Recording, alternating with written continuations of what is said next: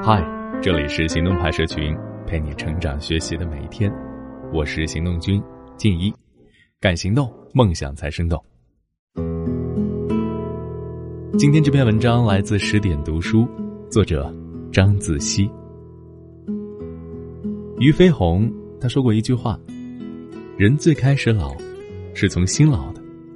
皱纹与青春有关，与美丽无关。”心若丰盈年轻，生命长青。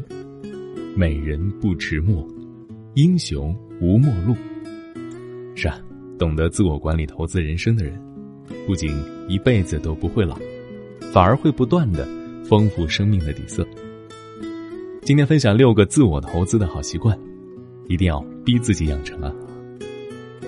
第一个习惯，用运动投资健康。俗话说，聪明人投资健康。明白人储蓄健康，糊涂人透支健康。人生一场，拼到最后，无非是健康二字。医学研究表明，人正常的寿命是一百二十年，最高可达一百五十年。影响人寿命长度的要素有很多，其中最重要的是自我保健，占比高达百分之六十。运动就是最好的自我保健之一。运动和不运动的人呢？过着两种不一样的人生，不运动，二十岁就可能有亚健康的身体、走样的身材、颓丧的气质；而运动则是一场逆生长。坚持运动，五十一岁的萧强身材如少女；普通老人肌肉爷爷，七十岁才开始接触健身，爱上了运动之后，二十年如一日，每天坚持运动一小时。如今九十四岁的他呀，精神矍铄，神采奕奕。丝毫不输年轻人。生命在于运动，运动是保持健康、对抗疾病、衰老性价比最高的投资。早些运动，收获的是你一生的好身体；坚持运动，留住的是你一家人的好福气。第二个习惯是用读书、旅行投资眼界。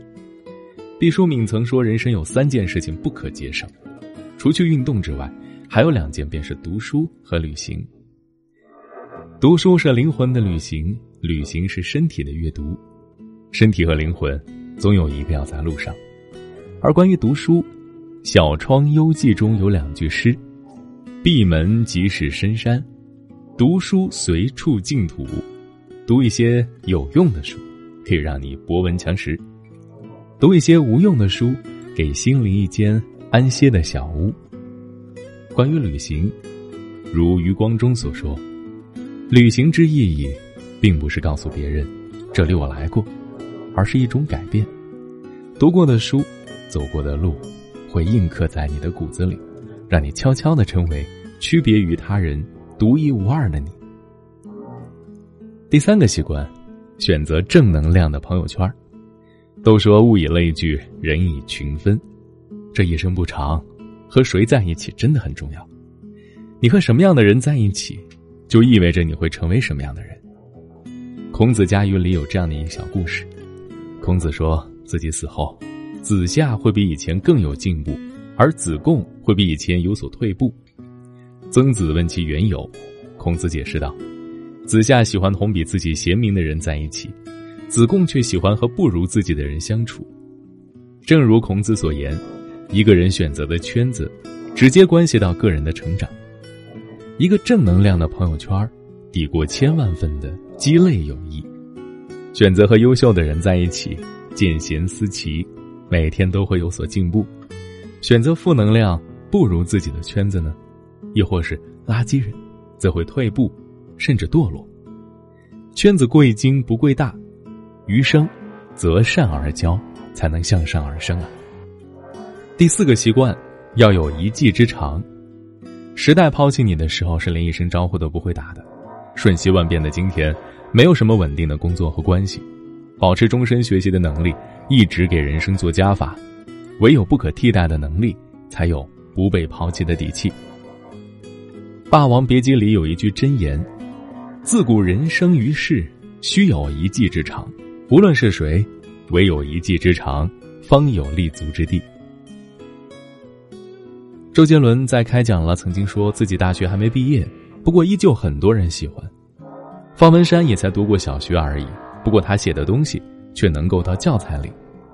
而他们两个人成功的共同点就是无可替代的音乐才能。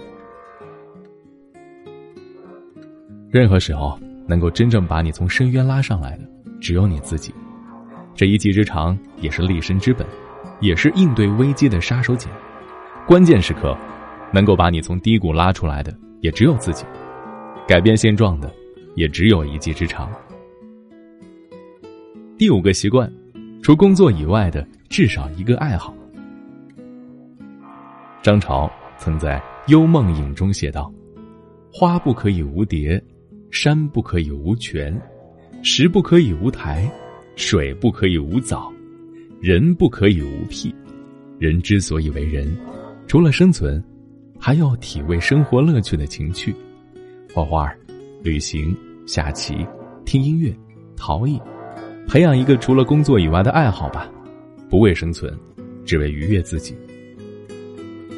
神经绷得太紧会断，人赶路太久了也是会累的。人们总要学会在调节自己的节奏，给忙碌的生活增添一些生气，给疲惫的灵魂多一个栖息地。闲看云卷云舒，再忙别忘了给心情放个假，这才不负这一世的好时光呢。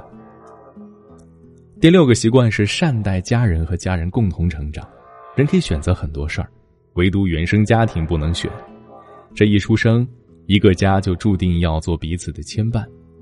家乡即是故乡，家人即是骨肉血亲。可人最容易忽略和最容易伤害的，同样也是家人。一直接受家人的付出，却忘了感恩，不多说一句谢谢；一直把最坏的脾气和情绪给他们，唯独忘了一句对不起。一直毫无顾忌的依赖，却忘了他们也需要一个可以依靠的肩膀。人最大的教养就是原谅家人的不完美，对家人和颜悦色。人最大的善良就是无论平复何种境地，都能把家人放在心上。对于家人，除了善待，更要和你的家人一起成长。两个人在一起，进步快的那个人，总会甩掉那个原地踏步的人。因为人的本能都是希望能够更多的探索生命生活的外延和内涵，家人也是如此，不原地踏步才是对家人最好的负责。家庭和睦，一家人一条心，携手往前走，即是人间最大的圆满。好了，今天的文章就先到这儿了，你还可以关注微信公众号“行动派大学”，还有更多干货等着你。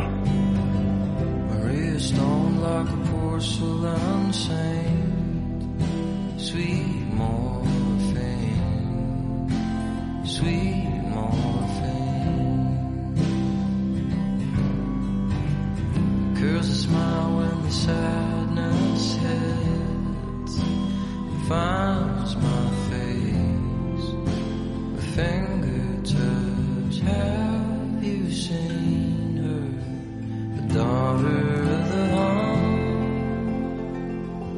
the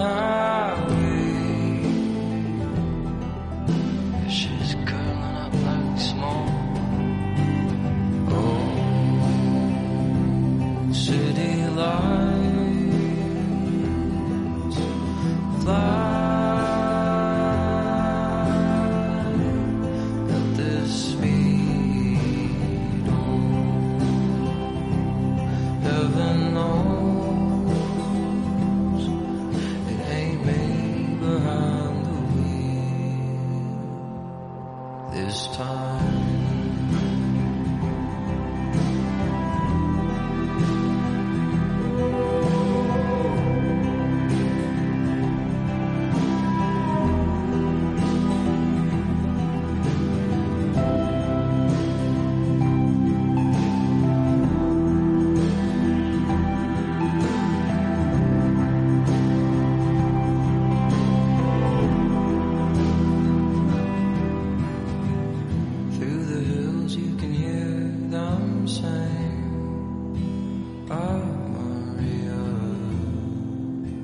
I